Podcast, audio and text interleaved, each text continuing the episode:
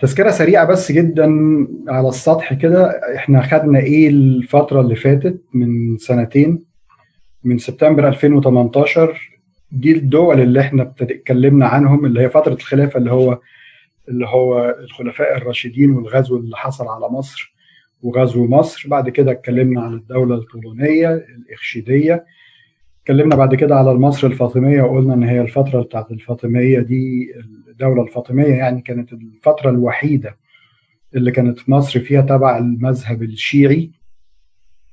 بعد كده جت صلاح الدين الأيوبي وكون الدولة الأيوبية ثم المملوكية وفي الآخر العثمانية. أثناء الفترة الدولة العثمانية حصل الحملة الفرنسية على مصر وده اللي إحنا هنستكمله النهارده يعني. إحنا المرة اللي فاتت بدأنا الموضوع يعني لو لو تتذكروا حضراتكم إن هو في كل الممالك أو كل الدول دي كنا بنقسمها غالبا على مرتين لو ما كانش ثلاثة مرة نتكلم على أهم الأحداث السياسية الاجتماعية آه الحاجات اللي تخص الكنيسة والمرة اللي بعد كده بنتكلم على الشخصيات المهمة اللي نحب إن إحنا إن إحنا نتكلم عليها. فالمرة اللي فاتت لما اتكلمنا اتكلمنا على الحملة الفرنسية آه ونتذكر بقى شوية كده إيه اللي قلناه المرة اللي فاتت. آه اتكلمنا قلنا إن ماذا ولماذا؟ ماذا حدث ولماذا حدث؟ يعني ماذا حدث؟ ده سهل قوي إن هو نقول إن هو في تاريخ كذا حصل كذا ودخلوا كذا يعني اللي هو أحداث تاريخية. لماذا هو اللي مهم وهو اللي بيبقى يعني محتاجين إن إحنا نعرفه شوية. ال ال ال الحملة الفرنسية جت على مصر ليه ده ده شيء مهم إن إحنا نعرفه. اتكلمنا على أسباب كتيرة قوي ولكن أهم سبب أو أهم سببين ثلاثة نحب إن إحنا نتذكرهم المرة دي إنه كان على طول في خلاف ما بين إنجلترا وفرنسا وفرنسا حبت إن هي تعكنن على إنجلترا شوية فقرروا إن هم يقطعوا تاريخ مش تاريخ طريق التجارة ما بين الهند اللي هي أكبر مستعمرة إنجليزية وبين أوروبا وإنجلترا ف التجارة كانت بتمر عن طريقين يا إما عن طريق رأس الرجاء الصالح يا إما عن طريق مصر. وطريق مصر طبعا ده كان أقصر وأسهل بكتير. فمن أهم الأسباب للحملة الفرنسية على مصر إن هم تو ديسترب. طريق التجارة ما بين الهند وما بين إنجلترا.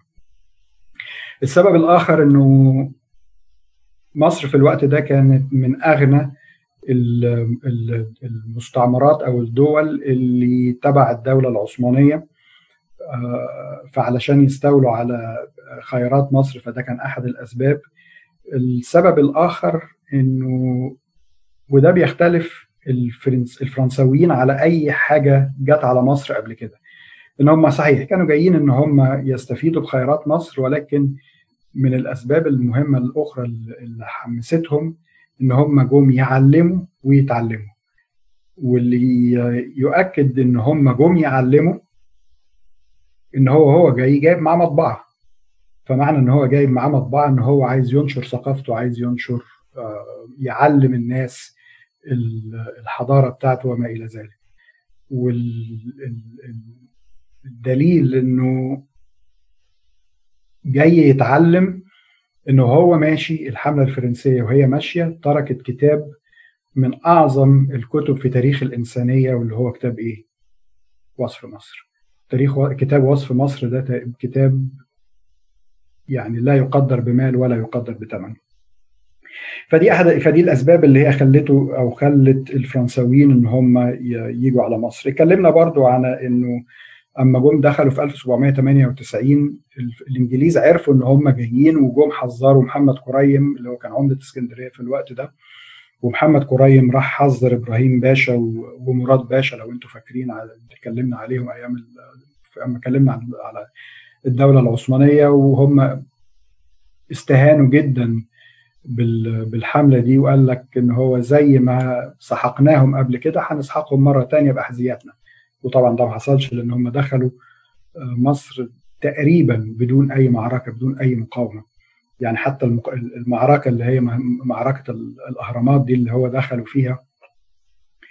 آه، وعلى فكرة حتة إن هم كسروا مناخير أبو الهول دي برضه أعتقد إنها مش صحيحة يعني ما حصلش الموضوع ده ما حصلش. فدخلوا من غير أي من غير أي مقاومة. آه، اتكلمنا على نابليون وشخصيته وإزاي إن هو كان آه، كان قدامه مثلث وهو داخل مصر. الشعب المماليك والعثمانيين. وقرر إن هو يحط رهانه على حاجتين الشعب والعثمانيين. نتيجة إن الشعب هو العدد الأكبر وهو اللي ممكن يديله شعبيته وعلشان كده عمل إيه لو تفتكروا؟ انه أعلن إسلامه علشان يقول للشعب إنه إن هو واحد منهم وإن هو مش زي الناس التانيين اللي جم وهو ده جاي يعتبر واحد منهم. وطبعا كل الكلام ده ما كانش مظبوط لأنه يعني ما كانش حقيقي. يعني هو كل الناس بما فيهم المسلمين نفسهم بيقولوا إن هو الراجل ده ما أسلم أسلم علشان سبب سياسي.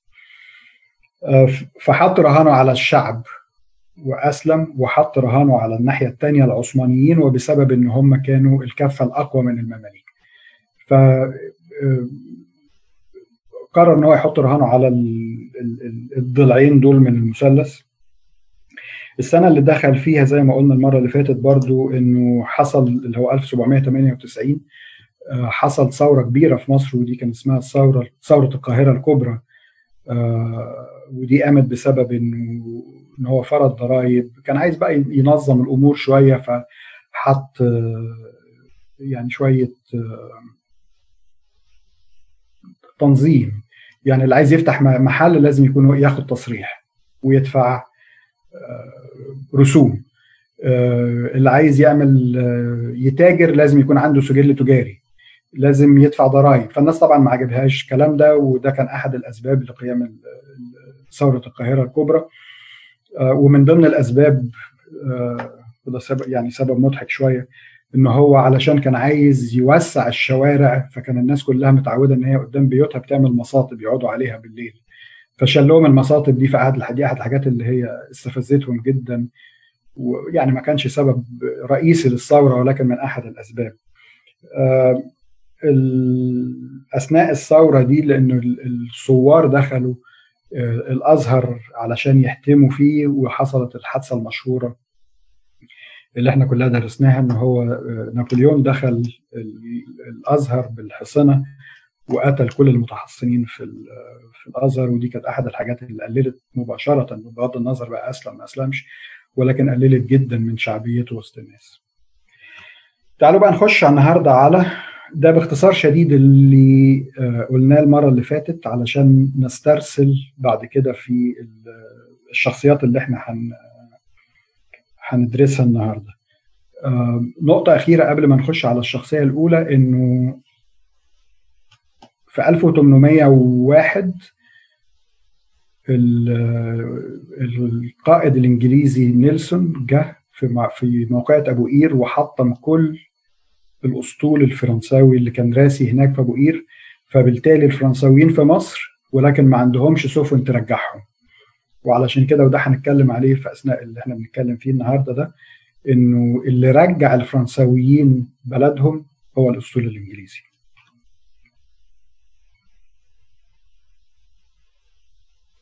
لو في حد عنده أي كومنت قبل ما نخش be happy to hear. Alright الشخصية الأولانية اللي هنتكلم عليها النهاردة هو المعلم يعقوب حنا أو الجنرال يعقوب ودي شخصية من الشخصيات الجدلية جدا في آه، مش بس يعني في مش عايز أقول في تاريخ الكنيسة ولكن في الشخصيات القبطيه ولكن جدلي جدا حتى في الشخصيات المصرية عموما. بعض الناس بيقولوا إن هذا الرجل رجل خائن وباع وطنه. وناس آخرين ومنهم آه، شيء بالشيء يذكر زي ما بيتر كان بيقول سام. سام تدرس هو بيشوف برضه إن هو كان راجل صاحب آه، مشروع وما كانش خاين بالعكس ده كان عنده حلم للبلد. يعني في الآخر آه، ما بين الفسطاطين تقع حقيقة هذا الرجل. هل الرجل ده خاين ولا آه، وطني؟ يعني أنا شخصيا مش هقول حاجة. إحنا كل اللي إحنا هنقوله النهارده اللي حصل بالظبط والمواقف بتاعته. ممكن يعني كل واحد لو من اللي بيسمع الكلام ده هو ممكن بعد كده يكون الفكرة بتاعته هل هذا الرجل كان خائن ولا كان رجل وطني. معلم يعقوب آه، اتولد في آه، سنة 1745 اتولد في محافظة المنيا في مدينة ملاوي مركز الأشمونين. اتولد في بيت قبطي عادي جدا. يعني أهله ما هماش ما كانوش من ذوي الأملاك أو إن هم عندهم مرتاحين جدا أو من الشخصيات الغنية زي المعلم إبراهيم الجوهري وغيره. ولكن برضه ما كانوش معدمين. يعني كان بيت متوسط عادي جدا. آه، دخلوا الكن... دخلوا الكتاب بتاع الكنيسة. آه، فاكرين موضوع كتاب الكنيسة؟ اتكلمنا عنه ولا لا؟ أنا مش فاكر. آه، زي ما في كتاتيب للمساجد كان في برضو أيضا كتاتيب في الكنايس. الكنايس كان ليها برضو كتاتيب ولكن الفرق ما بين الكتاب بتاع الكنيسة والكتاب بتاع الجامع إنه كتاتيب الجوامع كانت بتعلم دين وحفظ قرآن بس. الكتاتيب بتاعت الكنيسة كانت بتعلم دين ولغة قبطية ولكن بالإضافة لده كان بتعلم حساب. ولذلك هو ده اللي يخلي المتملي اللي كانوا ماسكين الماليات بتاعت البلد وشاطرين قوي في الماليات وفي الحساب كانوا قباط وده غالبا راجع إن هو في الكتاتيب كانوا بيدرسوا آه، الحساب. يعني نقطة عرضية كده للعلم بالشيء. أما يعني لما كبر شوية وبقى في سن الشباب راح خدم مع واحد كاتب قبطي كان من بلدهم في خدمة أحد الأمراء شوية كده وسابه وراح اشتغل كاتب عند سليمان بي وده من أبرز المماليك اللي كانوا موجودين في الوقت ده. سليمان بي ده يبدو إن هو حب المعلم رزقي جدا ووثق فيه جدا. ويبدو انه برضه إن المعلم يعقوب كان يعني شخصيته شخصية آسرة لأنه أكتر من شخصية أو أكتر من حدث يتعامل مع ناس وهؤلاء الناس يحبوه. آه، اللي خليني بقول إن سليمان بيه حبه ووثق فيه إن هو سمح له بحاجة غريبة جدا. سمح له إن هو يتعلم فنون القتال وفنون الفروسية. وده كان أمر غير وارد على الإطلاق على المصريين. يعني المماليك كانوا ما بيخلوش المصريين إن هم يتعلموا لا قتال ولا فروسية. فكون إن هو يعلم آه، جنرال يعقوب آه، القتال والفروسية بمعنى وده مصري قبطي. يعني ده عدى بكده two levels يعني لو لو لو حصلت إن هو علموا حد مصري أو سمحوا لحد مصري بإن هو يتعلم فنون القتال فبكل تأكيد مش هيكون مصري كمان وقبطي. إنما هنا ده علمه هو وده كان مصري قبطي وده كان أمر غريب شوية.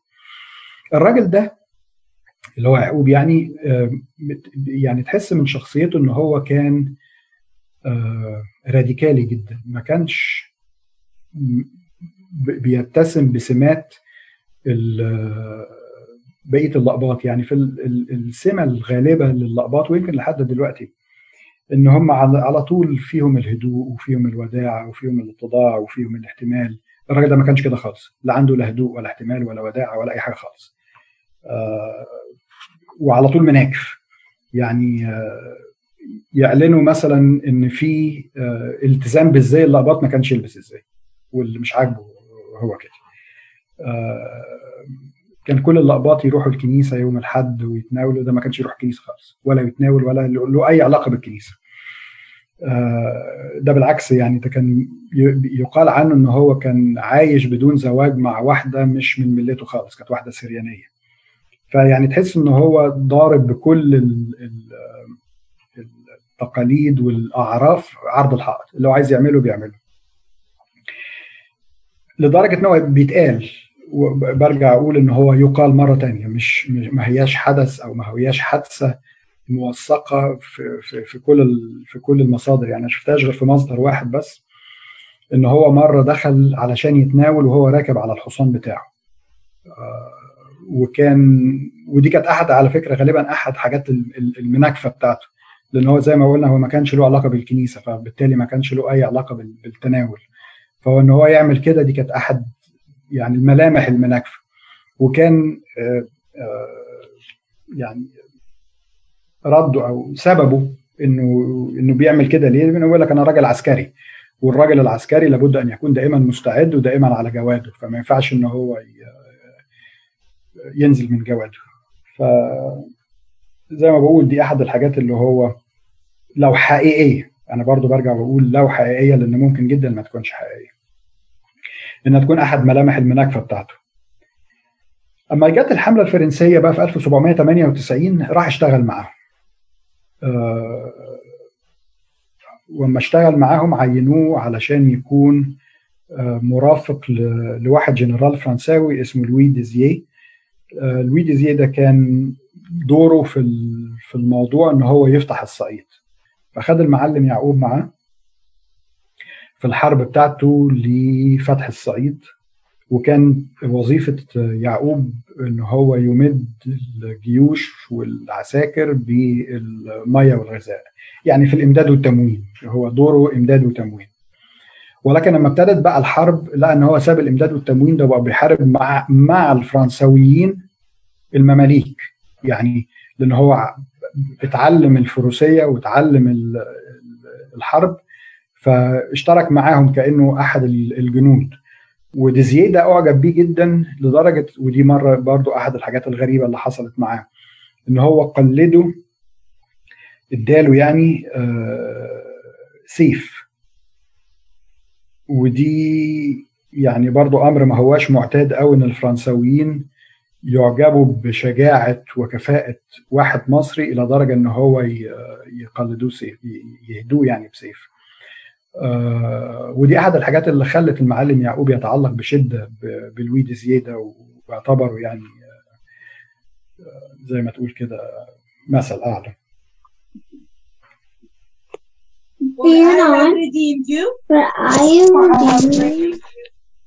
لا ما سمعتش. ده حد بيقول حاجة؟ بيسأل حاجة؟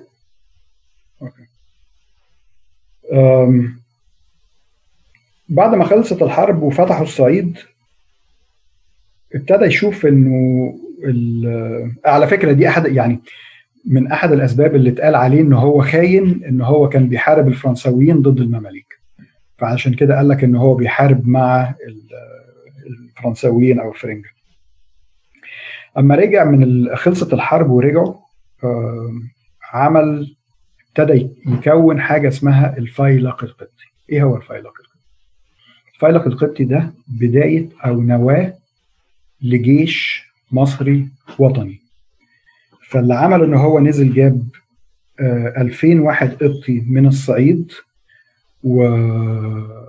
ولبسهم زي الفرنساويين وحلق لهم دقنهم وخلاهم بالظبط يعني to look like عساكر وجاب كليبر نفسه جاب. آه، فرنساويين عشان يدربوا الفايلق القبطي ده ودي أحد الحاجات التانية اللي بي هو بيتهم بيها إن هو كان خاين إن هو كون جماعة علشان تحارب مع الفرنساويين ضد المصريين. وهنقول بعد كده حتة الفرنساويين دي. فنقدر نقول إن هو ده نواة أو أول جيش مصري يتكون. يعني إحنا درسنا في التاريخ إن أول واحد كون الجيش كان مين؟ محمد علي. يعني أول جيش اتكون في مصر من بعد الفراعنة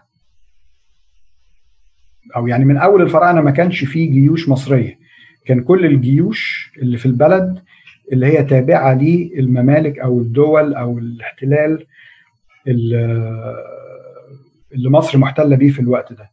أول مرة يحصل أو يتكون جيش قبطي هو الفيلق القبطي ده أيام الجنرال يعقوب.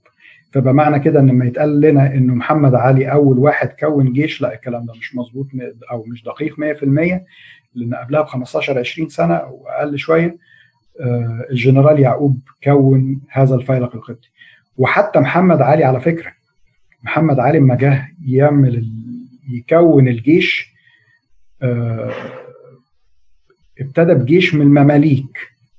وبعد كده لو ربنا ادانا العمر وكملنا في يعني كان في نصيب إن إحنا نكمل في أسرة محمد علي بعد كده. هو اتخلص من مماليك في مذبحه المماليك بتاعة القلعة فبالتالي ما بقاش عنده جيش. فدلوقتي عايز يجيب جيش. هو كان تملي بينظر للمصريين إن هم ما ينفعوش في القتال. آه المصريين دول للزراعة وبس. فأول لما ابتدى يكون جيش جاب جيش من السودان.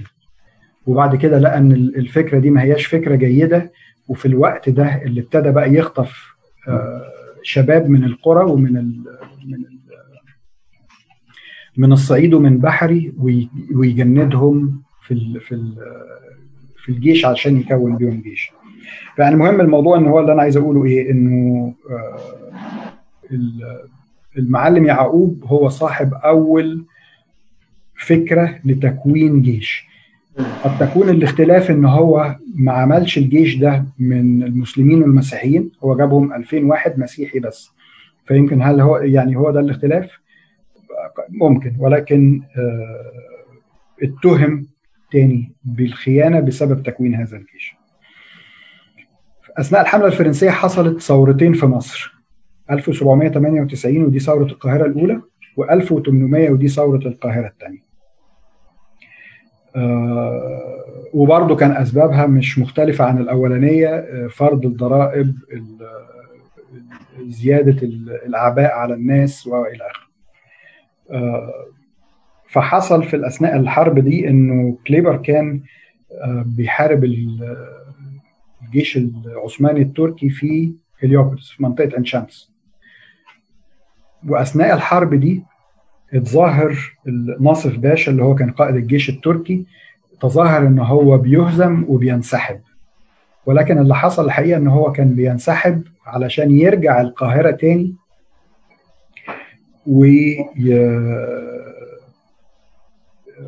وينادي بالجهاد. مناداته بالجهاد دي بقى كانت ضد مين؟ أو إيه الجهاد اللي هو نادى بيه؟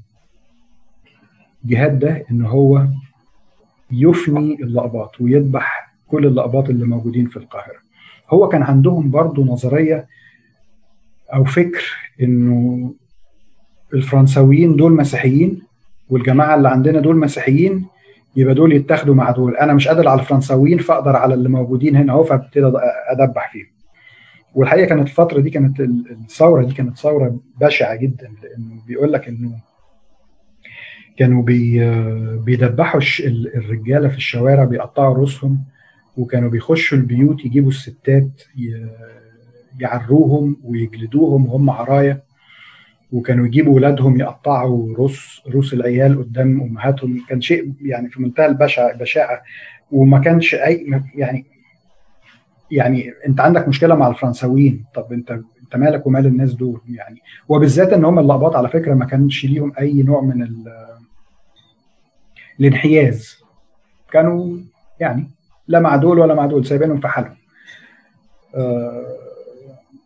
في الوقت يعني كان فات عليا أنا أقول إن هو أما كون الفايل القبطي ده بنى قلعة في القاهرة. القلعة دي ما بين جنب جنينة الازبكيه الموجودة حاليا. فنرجع تاني للثورة. ففي الظاهر إن الثورة دي كانت على الفرنساويين ولكن الحقيقة كانت ضد اللقباط أثناء الثورة دخلوا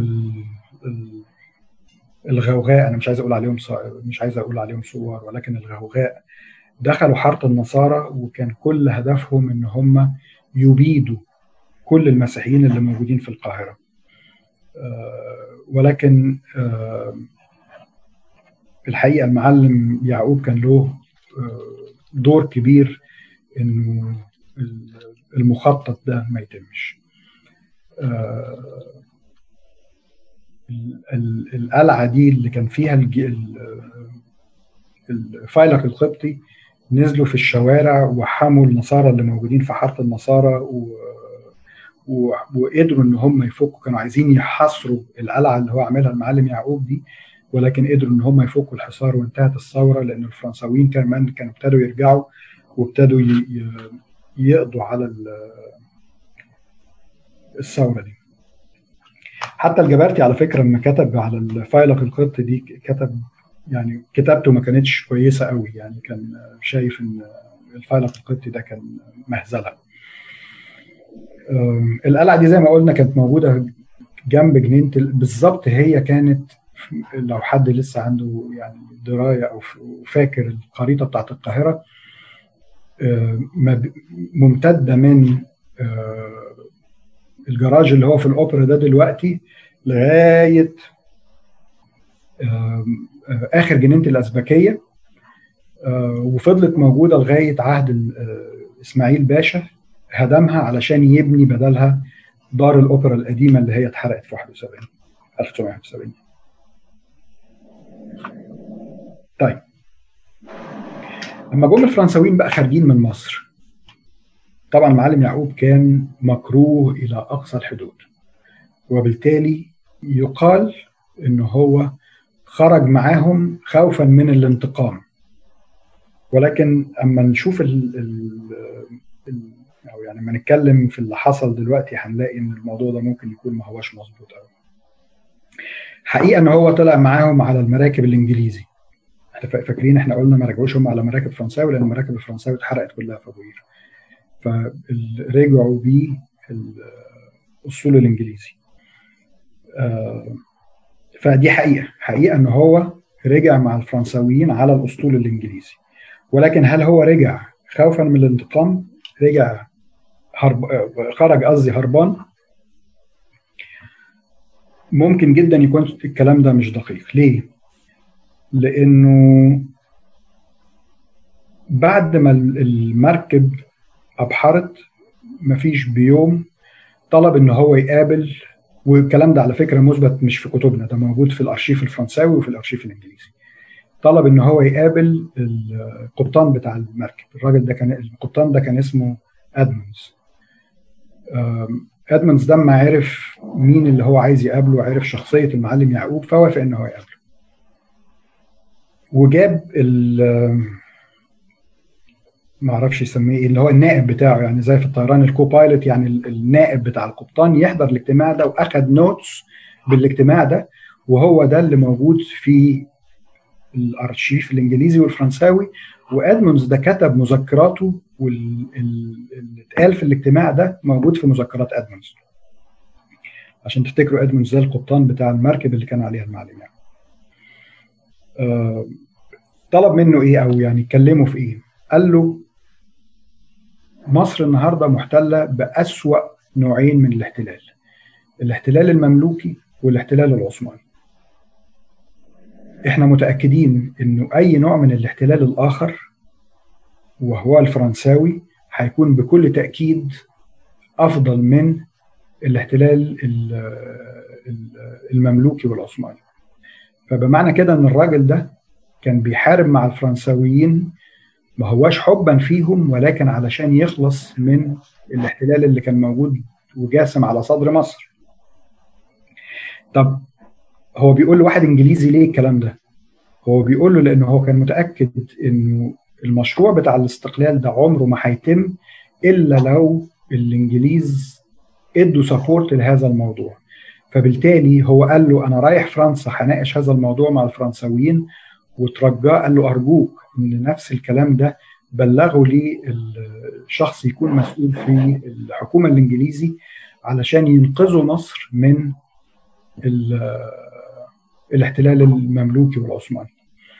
فبمعنى كده إن الراجل ده كان بيحارب استعمار باستعمار آخر. يعني ما كانش البلد بلد حرة والمصريين بيحكموا البلد وهو جايب راح بيستورد من بره استعمار. ده هو من كتر ما المصريين كلهم ضاقوا ذرعا بالاحتلال ده فهو شاف إن هو أي احتلال آخر هيكون أفضل من الوضع اللي هم فيه.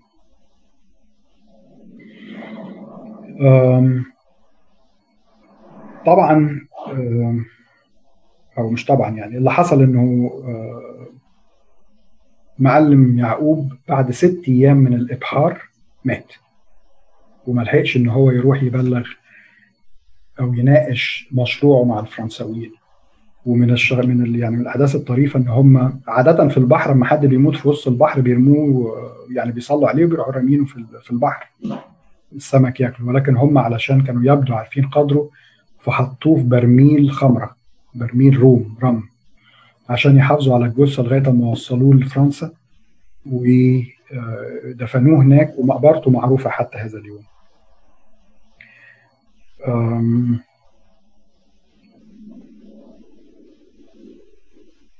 فبمعنى كده إن هو كان خيانته جاية منين؟ هل هو خاين لأن هو جايب استعمار من بره ولا خاين لأن هو بيحارب استعمار باستعمار آخر. وخلوا بالكم برضو في نقطة مهمة قوي. المصريين حسوا بقدر التحضر بتاع الفرنساويين من حادثة مهمة قوي. آه، كليبر لما اتقتل لما سليمان الحلبي قتله. وكل الناس وكل الشهود عارفين إن سليمان الحلبي ده هو اللي قتله ما فيهاش هزار. المماليك اما أما يحصل حاجة زي كده بيعملوا إيه؟ يروحوا جايبينه قاطعين رقبته أو معادينه على خازوق أو يعني أعدموه على طول. الفرنساويين عملوا محاكمة وجابوا له محامي ومشيت المحاكمة يعني في الآخر صحيح أعدموه بالخازوق ولكن he went through a very fair trial. آه فعشان كده شافوا إن الفرنساويين ممكن جدا إن هم يكونوا آه استعمارهم لمصر أفضل بكتير من الاستعمار المملوكي والعثماني. تاني برجع وبقول إن المحادثة دي أو الاجتماع ده موثق وموجود في ثلاث حتت في الأرشيف الفرنساوي في الأرشيف الإنجليزي وفي مذكرات ادمز. عارفين مين كان معاه على نفس المركب وهو ماشي؟ الجماعة اللي دارسين آداب في كانوا في كلية آداب أو في كلية ألسن ممكن يعرفوا الشخصية دي واحد اسمه إلياس بؤتر الاسم بيرن أي قاموس الياس. تعرفوا قاموس الياس؟ قاموس الياس هو بتاع الياس بؤتر اللي هو خرج مع المعلم يعقوب على فرنسا.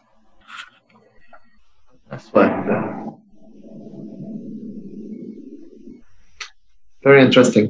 Um, شريف uh, خلصت؟ وقتي خلص؟ لا لسه. بس حبيت أقول إنه كنت ببص لقيت إن وجهة نظر الفرنسيين عن المعلم يعقوب إن هم كانوا بيعاملوه باحترام كبير قوي. حتى بعد موته يعني برغم إن هم مش مجبورين إن هم يكتبوا عليه أي هم خسروا مصر وخسروا كل حاجة بس واضح إن هم كانوا بينظروا إليه باحترام كبير مش بيبصوا له على إنه عميل أو إنه واحد اشترى الفرنساويين الفرنساويين تمام. المصريين لا. تمام. آه ويعني تكملة على اللي انت بتقوله اما دفنوه عارف دفنوه جنب مين؟ ديس الجنرال بتاعه ديزيه لوي لوي, لوي ديزيه ده بس دي كانت رغبته. رغبته؟ آه بس يعني ممكن ما يحققلوش رغبته. طيب. لكن احتراما له حققوا رغبته. آه فيعني اللي أنا عايز أقوله إنه جدلية هذه الشخصية جاية من من شخصيته في العموم ومن مواقفه.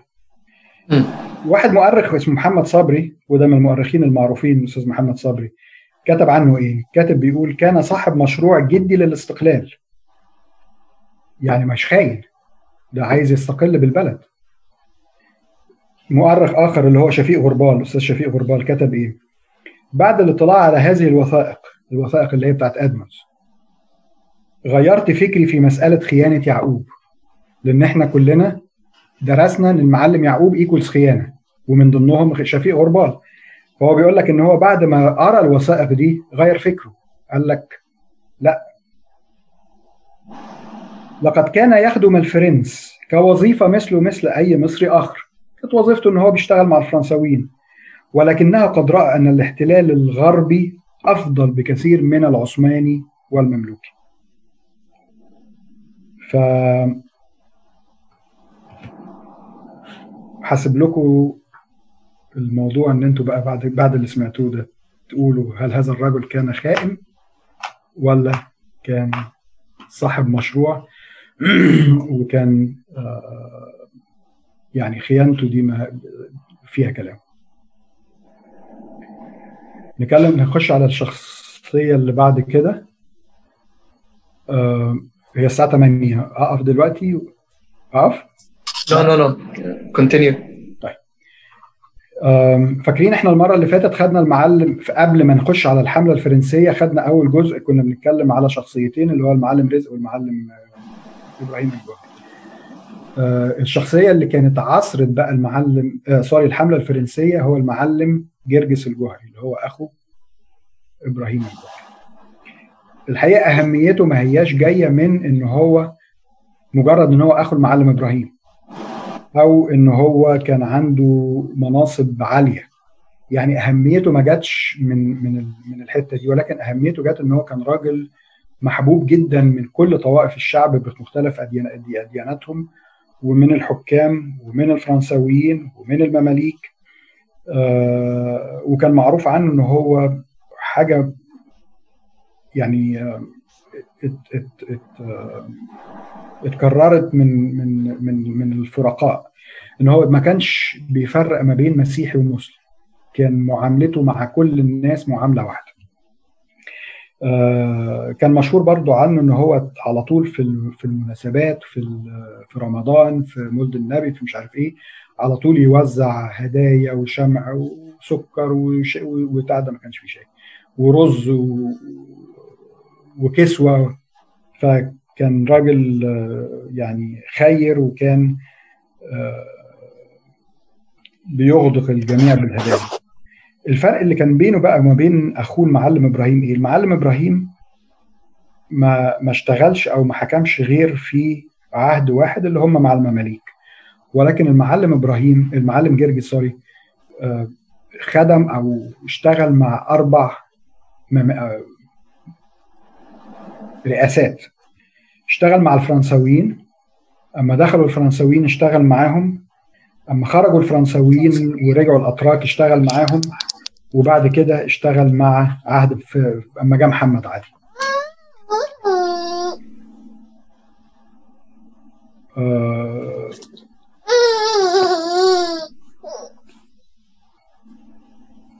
آه بعد ما أخ... يعني ما نمسك فترة فترة في فترة المماليك هو إزاي جه واشتغل في ال... كان كان بيسموه مباشر الكتاب يعني زي ما تقولوا كده رئيس الوزراء. فهو جاء المنصب ده إزاي؟ لأن هو بعد ما أخوه المعلم إبراهيم مات ف إبراهيم بيك مش إبراهيم الجوهري إبراهيم بيك اللي هو كان موجود راح جايب جرجس وعينه محل أخوه المعلم إبراهيم. أما جم الفرنساويين آه ولان هو كان يعني ذو مكانة عالية وشافوا إن الناس كلها بتحبه ف اعتبروه إن هو ده عميد اللقباط وكرموه وفضل إن هو يشتغل برضه آه مباشر الكتاب بس سموه بعد كده رئيس الكتاب والحقيقة بيقال إن هو نجح نجاح باهر ونال ثقة الجميع. آه بعد ما خرجوا الفرنساويين جم الاتراك وطبعا زي ما قلنا إنه كان جزء من من رد الفعل هو الانقضاض على اللقباط. وهو كان بيته من ضمن البيوت اللي اتنهبت. وبعد كده جه محمد علي. ومحمد علي كان قلاب على فكرة يظهر كده. لأنه في الأول كان حابه جدا واداله بوزيشن كويس وحتى سماه جرجس افندي ودي كان لقب يعني في الوقت ده. ولكن مش عارف بالظبط إيه اللي حصل أو لا أنا عارف الحقيقة إيه اللي حصل. انه الجباية اللي كان بيلمها أو الضرايب اللي كان بيلمها جت لفترة جت في فترة قلت وقلت بسبب إن هو شفقة المعلم جرجس في إن هو يضغط على الناس علشان يلم منهم فلوس لأن الفترة كانت تعبانة جدا. فالمهم راح واخده وحبسه. خد المعلم جرجس ده وحبسه. وبعد كده عمل شوية حساباته وشاف إن هو يعني شاف المبلغ اللي عليه كام فعرف إن هو مبلغ كذا فراح بايع كل أملاكه أو مش كل أملاكه معظم أملاكه واداله المبلغ ده وطلعه. طلعه من السجن يعني. وحتى بعد كده نفاه للصعيد الشيء اللطيف بقى إن هو المعلم جرجس ده بعد ما باع معظم أملاكه علشان يفك أسره بقية الأملاك اللي كانت فاضلاله وراح عاملها بعقود بيع وشراء للبطرخانة وقفها للبطرخانة. وحتى يعني يذكر إنه الأرض بتاعت البطرخانة القديمة اللي هي في محرم بيه دلوقتي محرم بيه في كلود بيه. لازال كانت باسم المعلم جرجس والمعلم ملطي والمعلم يعقوب. الجنرال يعقوب يعني. اتنيح في 1810 واتدفن جنب أخوه المعلم إبراهيم في مدفن واحد. واللي بينزل مصر القديمة على فكرة ده أحد المزارات اللي موجودة في مصر القديمة اللي هو قبر المعلم إبراهيم والمعلم جرجس. الشخصية اللي بعد كده المعلم ملطي. أنا هجري بقى شوية علشان ما أعطلكمش أنا عارف إن أنا خدت أكتر من وقتي. المعلم ملطي كان شغال عند واحد اسمه أيوب بيك الدفتر دار.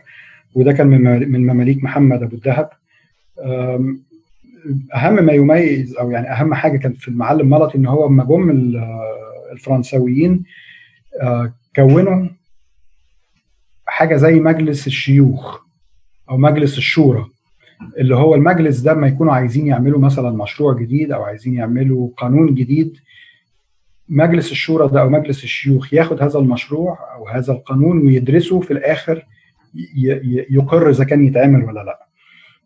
فعينوا المعلم ملطي رئيس للمجلس ده وده اللي, يعني اللي أيدوه أو رشحوه للمنصب ده.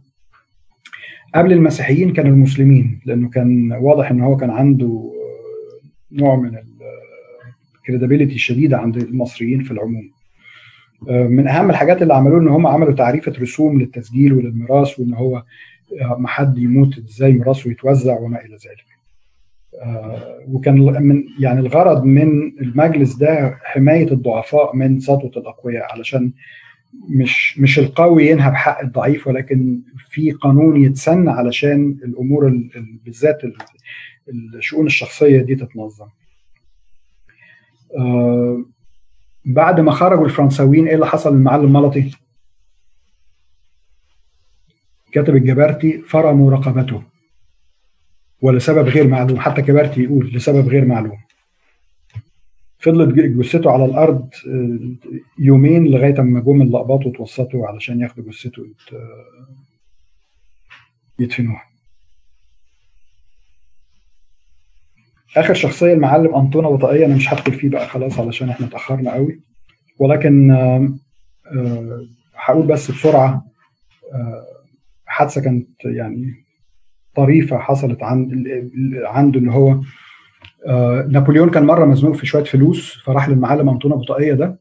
مش عارفين كانوا بيسموه ابو طاقيه ليه هل علشان كان أبوه شغال في صناعة الطوائي ولا علشان الحادثة اللي إحنا هنقولها دي دلوقتي؟ إن هو نابليون كان عايز محتاج فلوس فمعلم أنطون ده فراح المعلم أنطون فراح قلع الطاقية بتاعته وملاها له فلوس واداها له. فهل هو اتسمى ابو طاقيه بسبب صناعة أبوه ولا بسبب الحادثة دي الحقيقة مش معروف. المهم فنابليون خد الفلوس دي. فبعد 40 سنة من نابليون مسافر أحد أحفاد المعلم أنطون ده راح لحفيد نابليون علشان عايز يسترد الفلوس. اللي جده اداها لجد يعني جد أبو طاقية اداها لجد نابليون. فطبعا جد نابليون قال له ما فيش كلام فارغ من ده؟ يعني بالتيلة اداله حق السفر من مصر لفرنسا. قبل ما نخلص بس عايز أقرأ لكم جزء كتبه الجبارتي. خاصة بالحتة دي. كتب بيقول إيه؟ رفع كثير من العامة شكايتهم إلى الأتراك عن ظلم وقع عليهم أيام الاحتلال الفرنسي وعزوا هذا الظلم إلى المعلم يعقوب. يعني العامة اشتكت وقالت إن المعلم يعقوب هو اللي ودانا في داهية وهو اللي ظلمنا وهو اللي جاب لنا وجع القلب ده كله. بعد كده جبرتي يقول إيه؟ فسرعان ما حقق في الأمر وأثبت التحقيق عكس ما ظلوا ما ظنوا حيث ظهر لمحمد مرق الذي تولى الحكم في مصر بعد خروج الفرنسيين أن الظالم الحقيقي في الخيانة لم يكن المعلم يعقوب بل شخص اسمه مصطفى الطراتي. فقام القائد المذكور بقطع رأسه بين المفارق في باب الشعرية.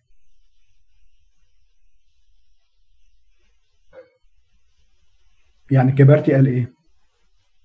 إن الأصل الخيانة وأصل الظلم ما جاش من المعلم يعقوب. ده بالعكس ده عملوا تحقيق وعملوا محاكمة والمحكمة أثبتت إن أخونا مش أخونا إن محمد مرق ده هو كان أساس المشاكل والظلم اللي حصل في فترة الفرنسا الحملة الفرنسية. أشكركم جزيلا. زي ما قلت قبل كده لو إن كان في العمر بقية وإن كان في نصيب هيبقى ممكن بعد كده. إحنا كده خلصنا رحلتنا اللي إحنا ابتديناها من سنتين اللي هي دي. ابتدينا من فترة الخلافة. ده يعني ده البلان اللي كان محطوط ساعتها. إن إحنا نبتدي فترة الخلافة وننتهي في الحملة الفرنسية. إحنا النهارده 8 سبتمبر خلصنا الحملة الفرنسية. ف يعني نشوف لو في فرصة أو في غرض أو في ريكوست نكمل لو لو في نصيب نشوف يعني.